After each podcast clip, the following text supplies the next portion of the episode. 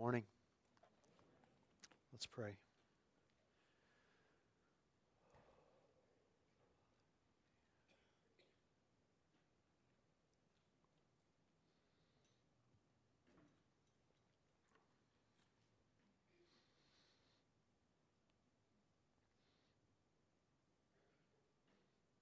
Father, you are holy. You are almighty. You are just. You are wrathful. You are gracious. You are forgiving. You are adopting. You are loving. You are kind. And for all these things, we praise you. We praise you. We thank you that you have granted us to be a people who call your Son Jesus Christ our brother, but also our Redeemer, our God, and our King.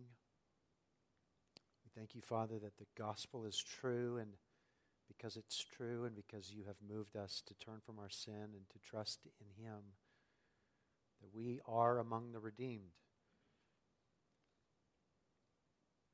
Father, you know, as you have known from eternity past, that, that we would be here this morning and that we would be looking at a particular passage of Scripture. And it is one that, that can be misunderstood. Pray, Father, that as we have just sung, that you would give us understanding. That you would help us to make sense of what we read. That the words on the page we would take them at face value, that we would heed them, and so continue to persevere in faith in Christ. Pray that this passage would have its way with us, that your Holy Spirit, who has inspired it, would work in our hearts, and that we would be encouraged and warned this morning appropriately because you are a loving Father. We ask all these things in Jesus' name. Amen. Please open your Bibles to Hebrews chapter 6.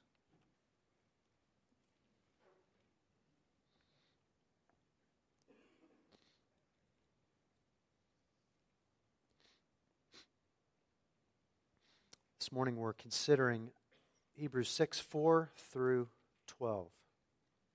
So as you, as you find your place there, let's stand together and I will read those words.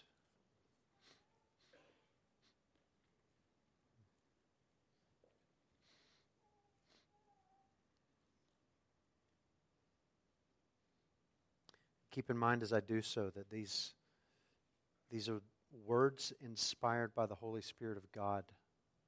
This is not just a book that we're reading, this is God's Word.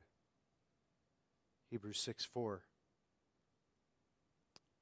For it is impossible to restore again to repentance those who have once been enlightened, who have tasted the heavenly gift, and have shared in the Holy Spirit, and have tasted the goodness of the Word of God and the powers of the age to come, if they then fall away, since they are crucifying once again the Son of God to their own harm and holding him up to contempt.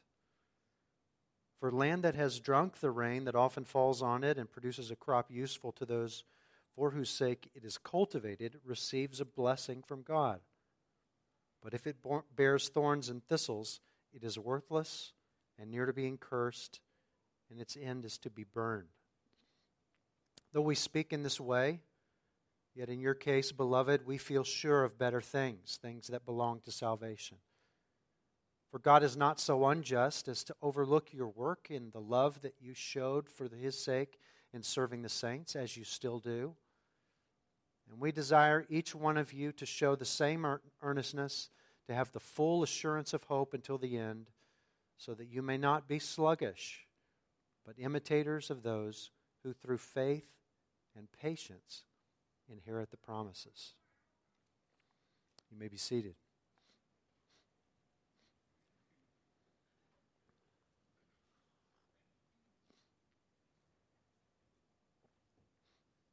You have children above the age of one year? Raise your hands. It's a lot of us.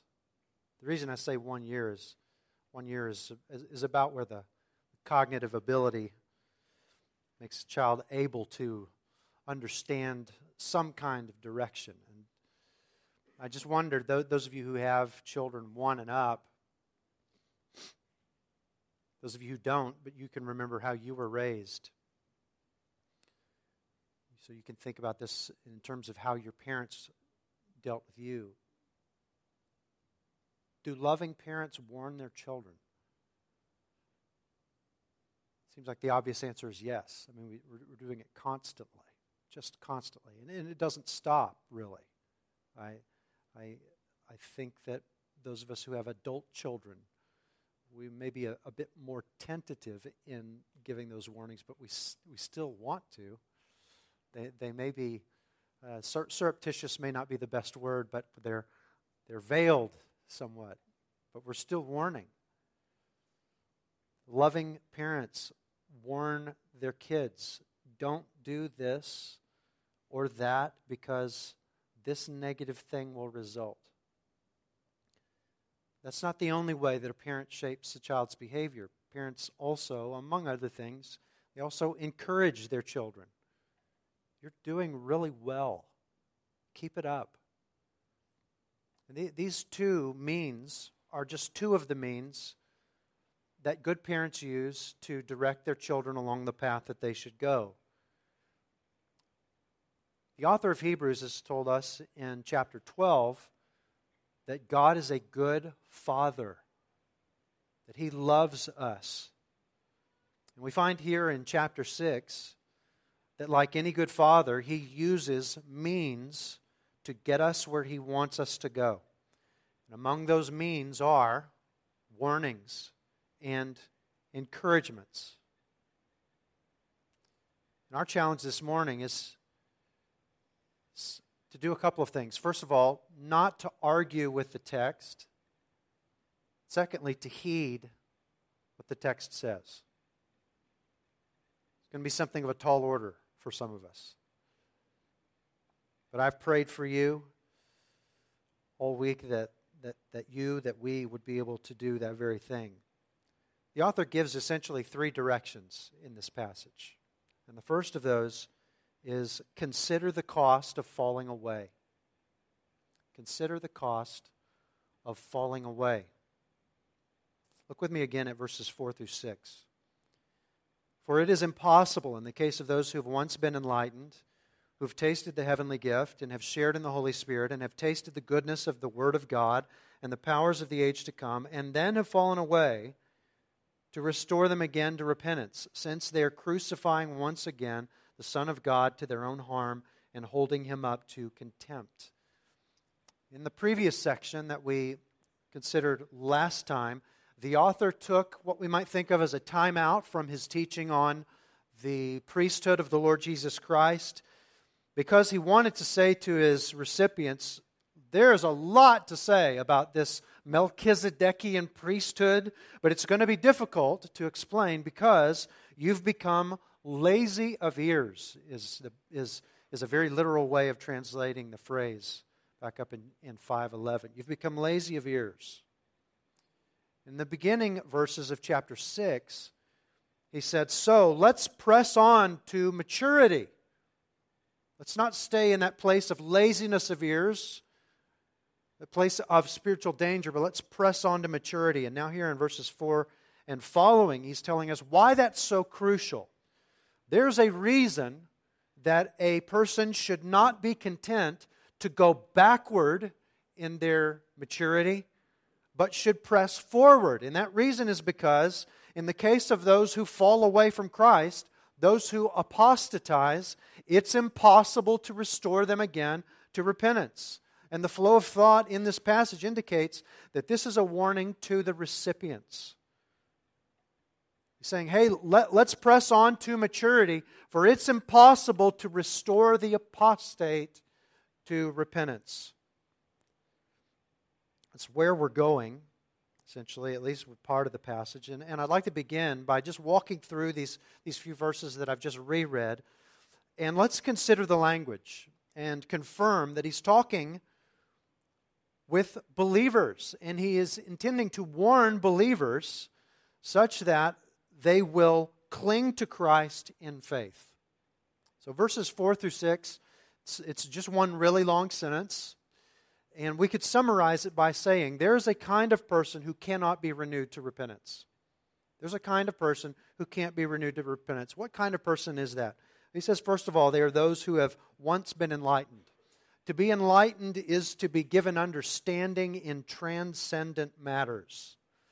Now, an important question for us this morning with each of these phrases is how is this phrase, how is this word enlightened? How is it used by the author of Hebrews when he uses the word enlightened? Who's he talking to? What, what does he mean?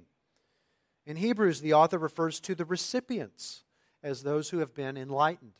So you might write down Hebrews 10:32, which reads this way: Recall the former days when after you were enlightened, you endured a hard struggle with suffering. And he goes on there in the following verses to describe their godly response to those sufferings. So I would suggest to you that in the context of Hebrews, enlightened indicates not just seeing the truth, but being changed by it. It appears that for the author of Hebrews, this is, this is a characteristic of those who are saved. He describes this group also as those who have tasted the heavenly gift. And the heavenly gift, what that is, may not be clear to us. But look at the word taste. That, that, that's an important word. So, some might say that taste could indicate that these people just have something of a glimpse of the things of God, such that they're, they're not actually fully initiated into the things of God. It's, it's like when my wife and I go out on a date and we get different desserts. And she looks at my dessert and says, I just want to taste. She's, she's assuring me, I, I don't want to eat the whole thing. You can eat it. I just want to know what it tastes like. Is it possible that that's what he means by this? They, they, they've just tasted it. They just tasted the good gift of God. Well, let's ask the question again how does the author of Hebrews use the word taste? He says back in chapter 2 and into chapter 3 that Jesus tasted death for everyone. It's the same Greek word. He tasted death for everyone. So, did Jesus partially take death for us? No. Jesus tasted death for us in the sense that there's nothing left over for us. Taste for the author of Hebrews does not appear to be a partial experience. So here, the author is indicating people who have fully embraced the heavenly gift. These are also people, he says, who have shared in the Holy Spirit. More literally, they have become sharers in the Holy Spirit. They've become sharers in the Holy Spirit. So, how does the author use that word sharers or share elsewhere in Hebrews? There's a couple of references you might write down. Hebrews 3 1. In Hebrews 3 1, he calls the recipients of the letter, the letter he, he writes to them, Holy brothers, you who have become sharers in a heavenly calling. He uses the word again in Hebrews 3:14. For we have become we have come to share or we have become sharers in Christ if indeed we hold our original confidence firm, and to, firm to the end. So the way, the way that he is using that word elsewhere in Hebrews seems to indicate full participation, full participation in the Holy Spirit. And that's significant because the New Testament sign that somebody is a believer is their reception of the Holy Spirit. I mean, there really is no clearer way for the author to indicate that he is speaking to believers. They have become sharers in the Holy Spirit. In verse 5, he uses the word taste again. Same word. They've tasted the goodness of the Word of God. So let's keep in mind how he uses the word taste. He's not saying just, just, just to get an idea of what it's like. He, he, by, by taste, he means consumed, like, like Jesus tasted death for us. They've, they've tasted the goodness of the Word of God. It suggests they've ingested the goodness of God's Word. More to the point, it seems what he's getting at, they've, ingested, they've embraced, they've taken in the gospel of the Lord Jesus Christ. They've tasted the powers of the age to come as well. So we're keeping in mind again what he means by the word taste. They've tasted the powers of the age to come. They've experienced fully these already not yet wonders of the Christian life. There are end times blessings that believers enjoy in some form even now. And, and those blessings include fellowship with God, empowerment by the Holy Spirit, the gifts of the Spirit, the fruit of the Spirit. Believers have tasted these things in the sense that he's using the word taste here. Again, not like you might nibble a piece of cheesecake, but, but they've tasted them in the same way that Jesus tasted death for us. They have tasted the powers of the age to come. In verse 6, he also indicates that these are people who have repented.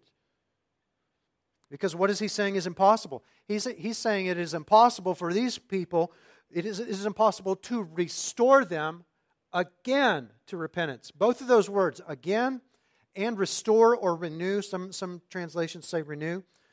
Both of those words mean that these are people who have repented. And we can't say, well, it was a false repentance, because then the author would be saying it's impossible to renew them again to a false repentance.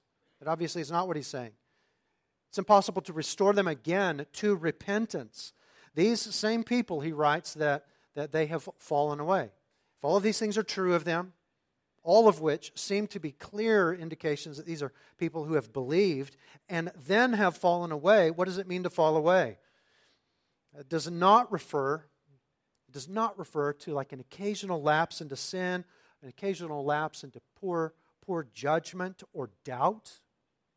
Rather, this is a word that's connected to the word apostatize or apostasy. The, the, this, this falling away is to make a definitive volitional, conscious break with Christ. It is to commit apostasy. I don't want Jesus anymore. I'm walking away. And I would just suggest to you that the most natural way to read these verses is that he's talking to people who are believers about believers who turn away from Christ. More to the point, he's saying to, to the recipients, if you do this, this, this is the point. This is not some, this is not some theoretical thing. He's, he's saying to the, to the recipients if you do this, you can't be restored to repentance. That, that's the flow of thought. That's the only reason to say all these things. Now, some of us may be really struggling, thinking, but, but, but this is impossible.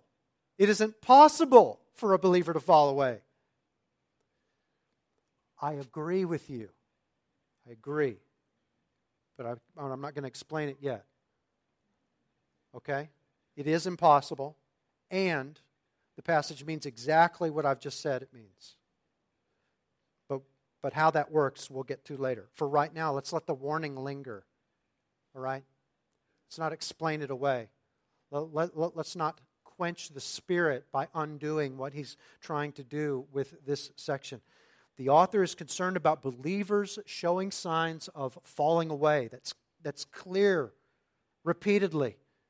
And it's also clear repeatedly that he's talking to believers. He gives no indication anywhere in the letter that he is self consciously addressing a mixed community. That is, that is a body of people, some of whom are believers and some of whom are unbelievers. And he's actually, with all these warnings, he's warning the unbelievers. There's no indication of that. Rather, he, he, he says things to them indicating that they're believers, and over and over, over, he's warning them, don't fall away.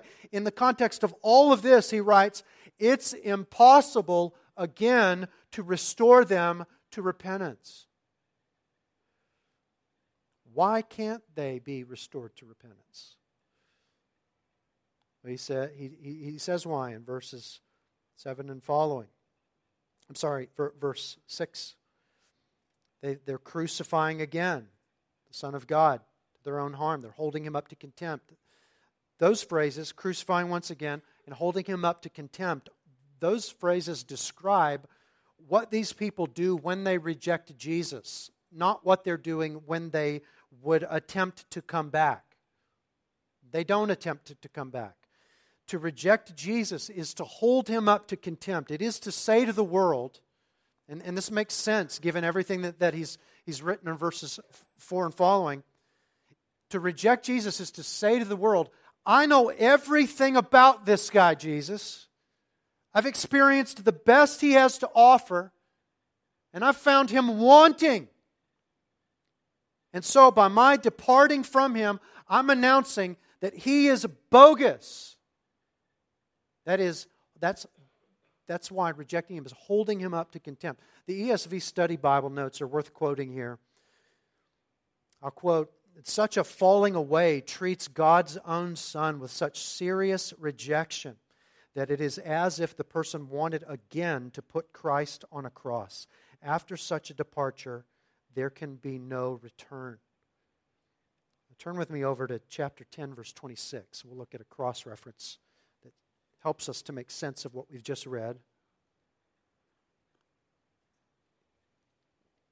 Hebrews 10, 26 and following is a, is a parallel passage to this warning in chapter 6. Hebrews 10, 26.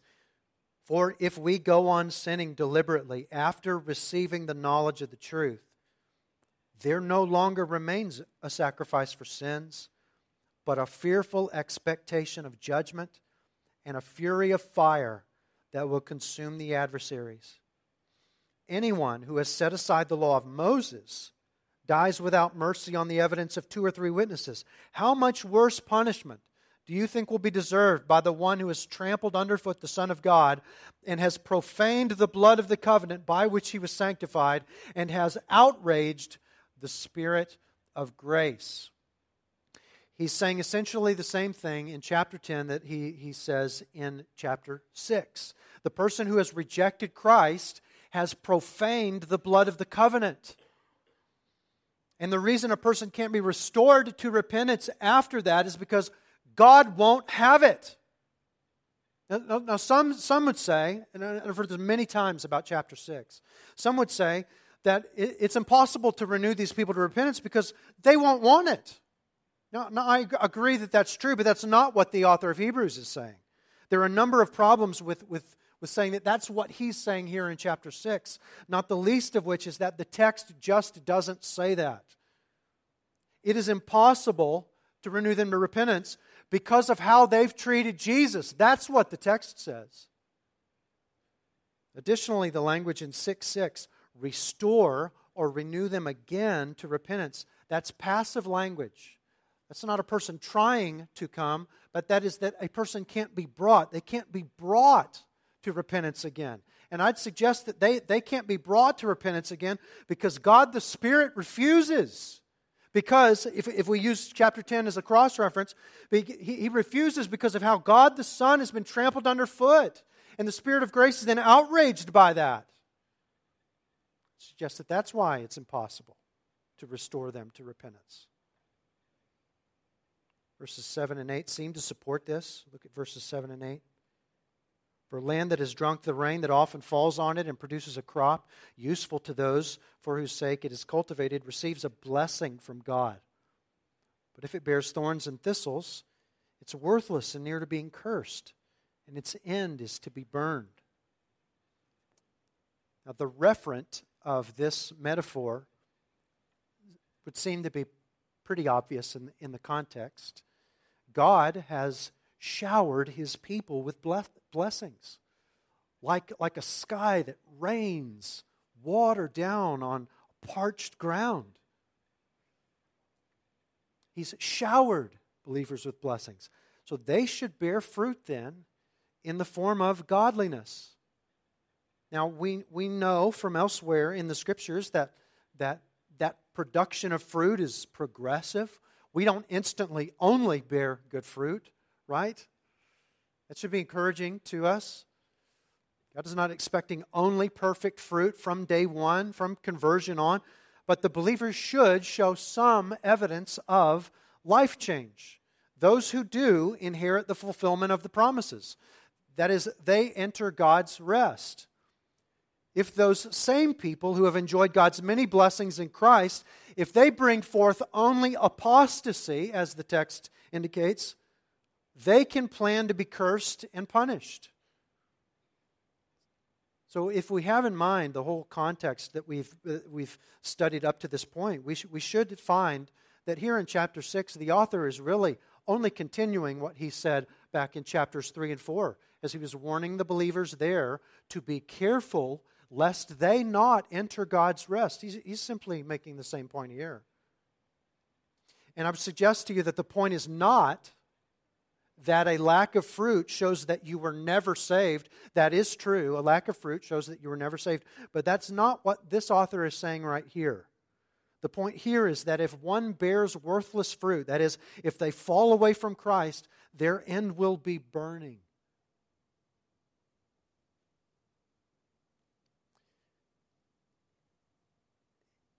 And by virtue of the ministry laid upon me by Almighty God, it is incumbent upon me to press into this warning with you. if you turn away from Christ, you will burn. It will be impossible to restore you again to repentance. Don't fall away. Hold fast your confession to Christ. Draw near to the throne of grace and fight for faith. Press hard into maturity by understanding and applying God's word. Consider the cost falling away. The second direction that he gives, beginning in verse 9, is be encouraged by past and present fruitfulness. Be encouraged by past and present fruitfulness. Verse 9. Though we speak in this way, yet in your case, beloved, we feel sure of better things, things that belong to salvation. For God is not unjust so as to overlook your work and the love that you've shown for his name in serving the saints as you still do. I want to point out a couple of what may typically be thought of as incidental words, but we tend to make a lot of them in this case, and I want to address that. The word is though in verse 9 and yet in verse 9. Though we speak in this way, yet in your case, we feel sure of better things, things that belong to salvation. I would suggest to you that this is in this translation, if, if we understand it rightly, it's fine. But we want to make sure that we don't make more of it than we should. The, the, the author is communicating, we've given you this really strong warning, even as we're convinced that you're saved. So let's not take from these two words, though and yet, in our English translations, that he's downplaying the warning that he just gave them, or that he's saying this warning actually doesn't, doesn't belong to you. It's, it's actually for you know who. No, he, he's not saying that. Okay? He's not downplaying the warning. The warning is for you, even as we're convinced that you're saved. We, we, we don't want you to infer from the warning that we think you're not saved. We think that you are. And we think that you should be encouraged because God sees your work and he sees the love that you've shown him by serving the saints. Now, in these verses, the author is he's talking about their obedience. All obedience to biblical commands could be described in the terms used here your work and the love that you've shown for his name in serving the saints. And, and he describes this, this work and this love as taking place in both the past and the present. In other words, he's saying, this is characteristic of your lives. We, we, we know from the letter that that, that, that work and that love, it, it ebbs and flows because he's seen some things in their lives that concern him. At the same time, the author, and more importantly, the Lord, is aware of their, their godly fruit. Now, I personally, I find this tremendously encouraging. Even as I'm embracing that warning and heeding that warning, I find this really encouraging because it so matches what we experience and see in one another. Who among us is so right on spiritually that neither we, nor a pastor, nor a spouse, nor the Lord could identify trouble spots, areas of concern, areas of immaturity. None of us have arrived. All of us are still growing toward Christ likeness, which means that there are places in every one of us that do not look like Jesus. In every one of us, there are areas of concern, and yet, blessedly, that doesn't preclude that simultaneously there exists in us godly fruit that evidences salvation. And consider here how he's described this obedience. It's clearly not works done to earn salvation. Works done to earn salvation are works done out of love for self, but he characterizes this as works done out of love for the Lord. Works done from faith in Christ are works done out of love for the name of God and serving the saints. Obedience born of love, that's a sign of faith. He, he, he calls them things that belong to salvation. These are works that come from salvation. And a crucial thing to understand in, in all that we're looking at here is that these works, this fruit, this, this love and service to the saints, these things don't save. Christ saves. We trust in Christ alone. He obeyed where we could not. He suffered the penalty of our, for our sins. He was raised from the dead, the victor over sin and death. By faith in Him, we're joined to Him, such that His victory is ours. And the Father, when He looks at us, He sees Jesus' obedience, Jesus' death, Jesus' burial and resurrection as belonging to us and his spirit progressively conforms us into the image of Christ. The author sees in the recipients not fruit that saves, but fruit that evidences salvation by grace through faith in Jesus Christ. And that's why he wants them to be encouraged and not disheartened by the strong warning that he's just given them. He's not saying don't forget he's not saying to forget the warning. He's saying don't, don't, don't be so discouraged that you're in despair because I've warned you this way. Look, I see fruit in you, fruit that indicates to me that you're a believer. Some of us may be completely confused now. And we, we, we may wonder if the author sees fruit in them, fruit of faith, fruit indicating that, that, that they're believers, why is he warning them? Well, that leads to the third direction. Consider the value of warnings and exhortations.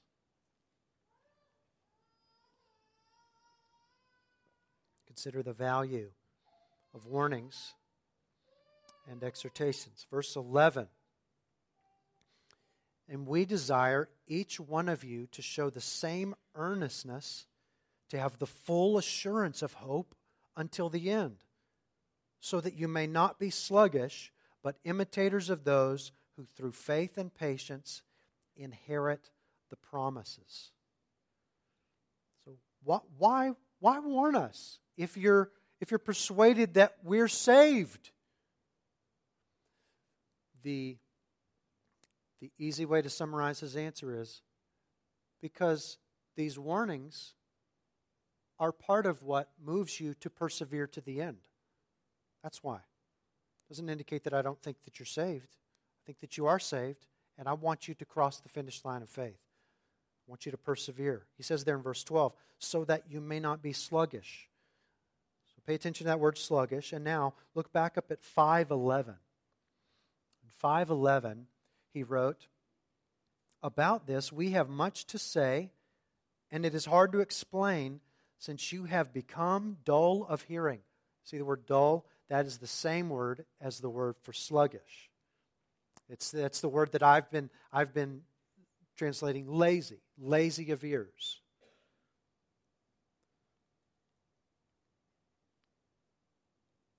Verse 12 essentially then is saying, I gave you that warning so that you will not be lazy of ears. That, that, that's a reason to give this warning. They, they've become lazy of ears. That doesn't mean that, that there's, there's nothing at all positive going on in their sanctification. He just mentioned their current, their past and current, love motivated service to the saints. He, he's just indicated their, their, things belonging to salvation. But in terms of their appetite for the word and their application of it, he, he indicated in chapter 5, there in verse 11, they've slowed down rather than growing. And as I mentioned last week, that leads to going backward, not going forward. It leads to going backward, not being stagnant. You don't stay in one place, you go backward. And that's a sign of spiritual danger. So he sees this sign of spiritual danger, and so he warns them so that they'll move forward. It's that sluggishness, dullness, laziness of ears that's the issue. What does he want for them instead of that? He says, We desire each of you to show the same earnestness, to have the full assurance of hope until the end. Another way of, of saying that would be, We want you to be zealous to maintain certainty about the truth of the gospel. Let me say that again. We want you to maintain certainty about the truth of the gospel. We want you to be zealous about that. And to that end, he, he, he, the, the author is magnifying the superiority of Christ and he's magnifying the eternal danger of rejecting Christ. By these things, he's trying to drive them to cling to Jesus so that they won't look like what they look like now, which is looks like they're drifting, but rather they will look like what others have done in the past. Others who, through faith and patience, inherit the promises. And there he means by inherit the promises, the fulfillment of the promises, or entering God's rest. I want you to do what they've done, those people who have entered God's rest. What do they do? They trust and obey.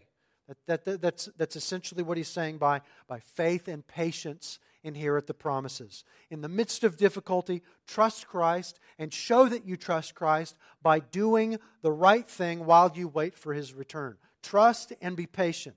Trust and obey.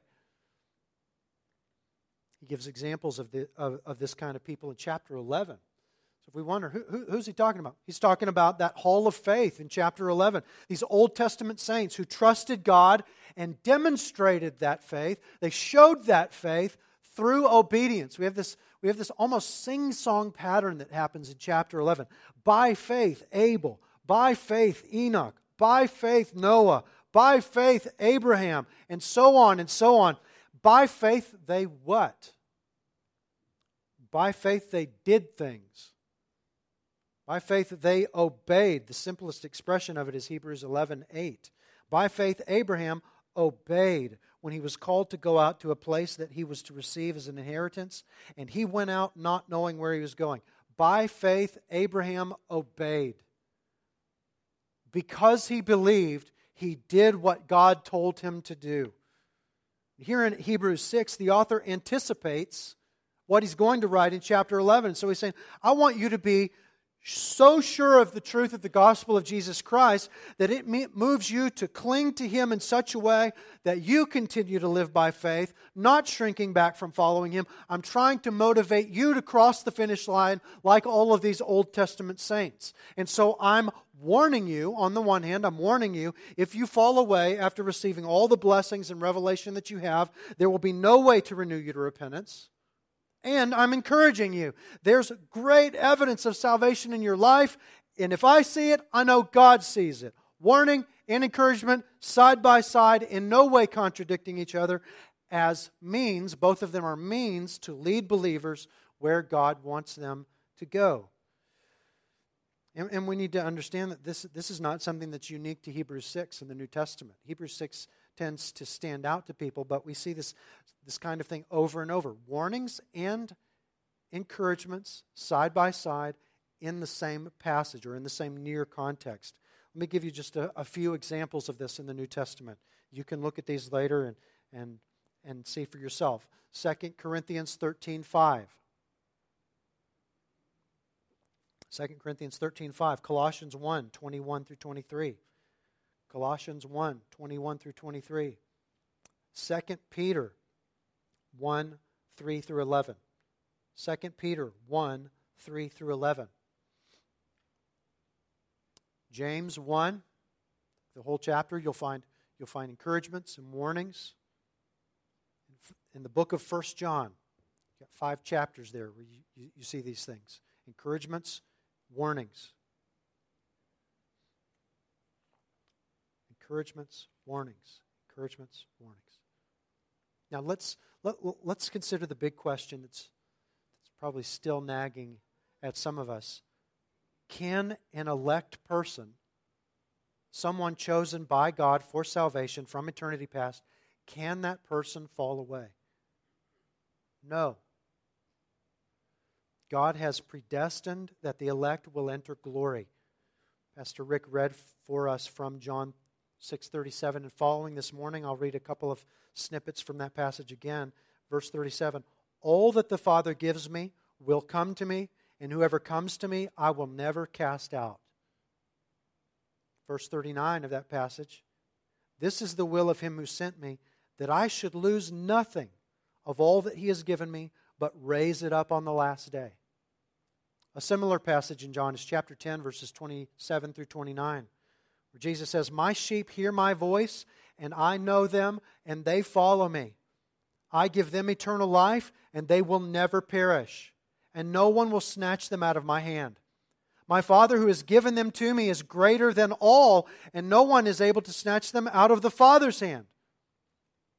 All, all of these things together, you, you put them together, and there, there is an unbreakable line from the, the secret counsel of the Father in eternity past to those whom he's chosen, crossing the finish line of faith and entering glory. Whomever the Father chooses, the Son redeems, redeems and they will be raised on the last day. An important question for us, and, and one that I think is absolutely crucial for understanding how these fit together, is this question why can't they fall away? Why can't they fall away? Why won't they fall away? It is because warnings like this one in Hebrews 6 always work in the hearts of the elect. They always work in the hearts of the elect. God uses warnings to work in the hearts of his people to move them to keep believing. Some of us, for some reason, we think that perseverance, we, we've all got a perseverance button on our hearts. And God causes us to persevere without means. That is, He just pushes that button.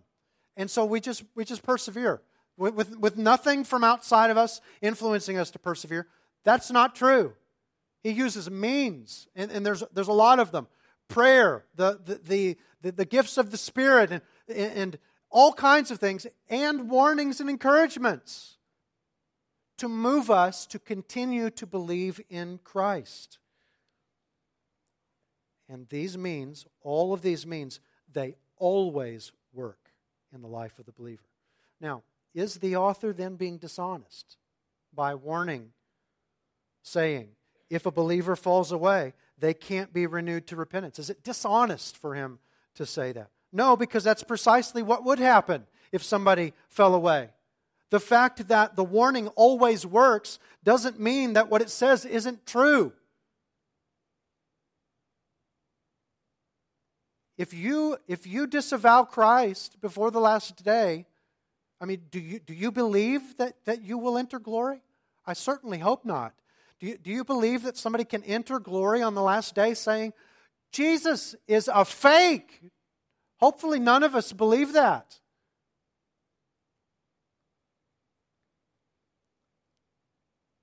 This is what would happen if a believer renounced Christ, walked away.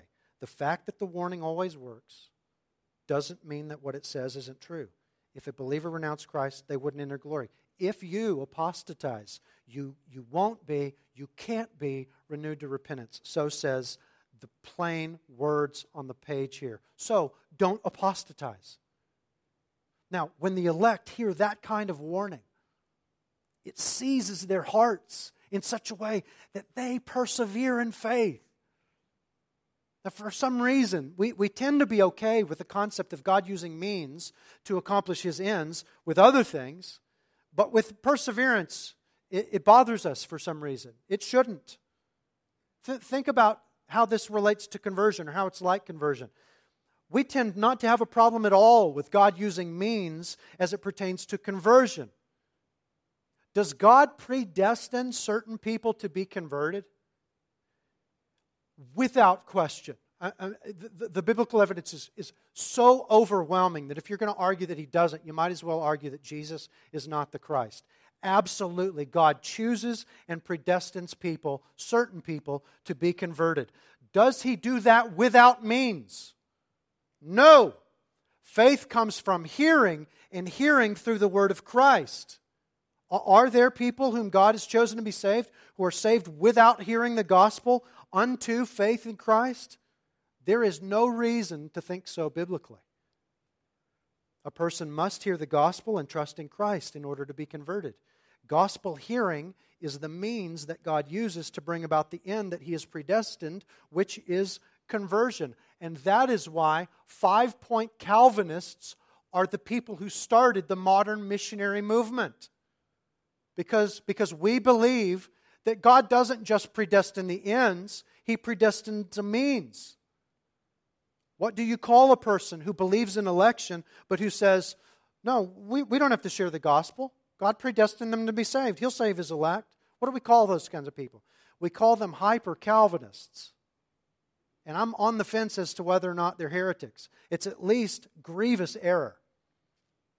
We believe that God predestines the ends and the means, and that's why we are diligent to share the gospel. That's why we, we, we five point Calvinists, we put the gospel in front of our kids all the time, all the time, all the time, because that's the means that God uses to bring people to salvation. He doesn't use something else.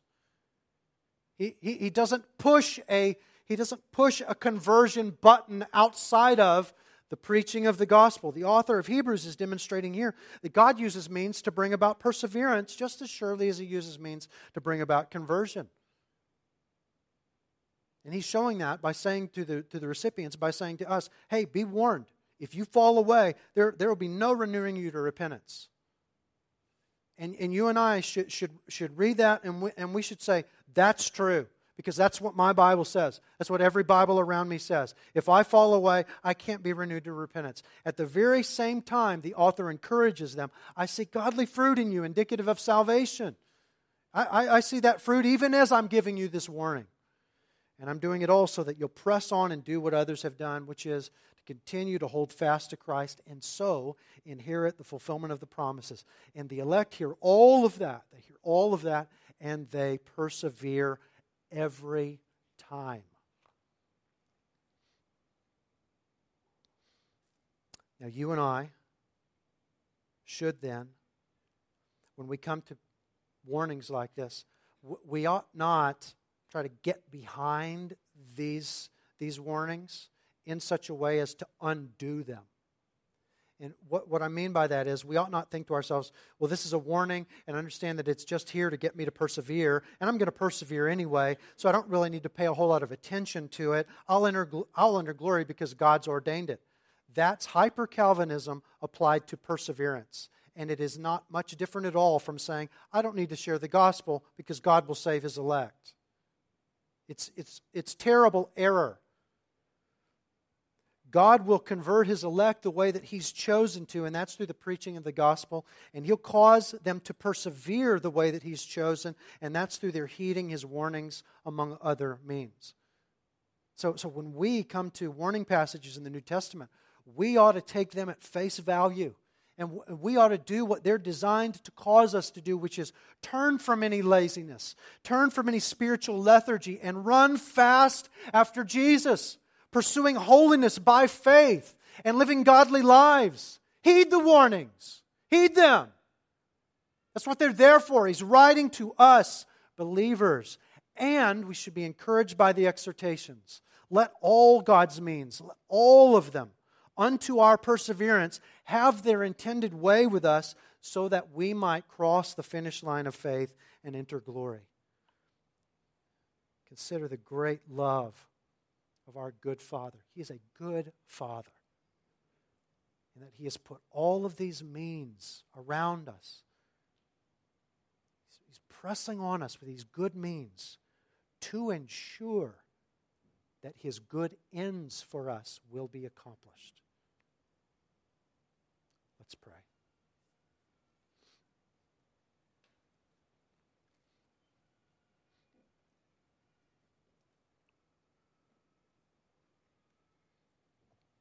Father, you are a good God You are a good Father. And we have considered things somewhat difficult to grasp this morning. And we pray for your continued assistance with these things, that as, as we leave this place, that your Holy Spirit would continue to minister to us, helping us to understand, helping us to embrace the truth, helping us to incorporate it into our lives, and, and, and helping us to see how we, we don't have truths in tension here, but we have, we have complementary truths working together. We praise you and thank you, Father, that you have predestined us to enter glory. And we praise and thank you that you have put into our lives, at work in our lives, certain means that will bring those ends about. We pray that you would have your way in us this morning, that we would heed these warnings. We would see that if, if we were to turn away from Christ, we could not be renewed to repentance. Help us to take that seriously, Father, and so not turn away from Christ. Continue to believe in Him. Love Him more than anything. Press into the Word and apply it to our lives. Please let this glorious book of Hebrews, written so long ago, please let it have its attended effect in us that we would persevere to the end. We ask these things in Jesus' name.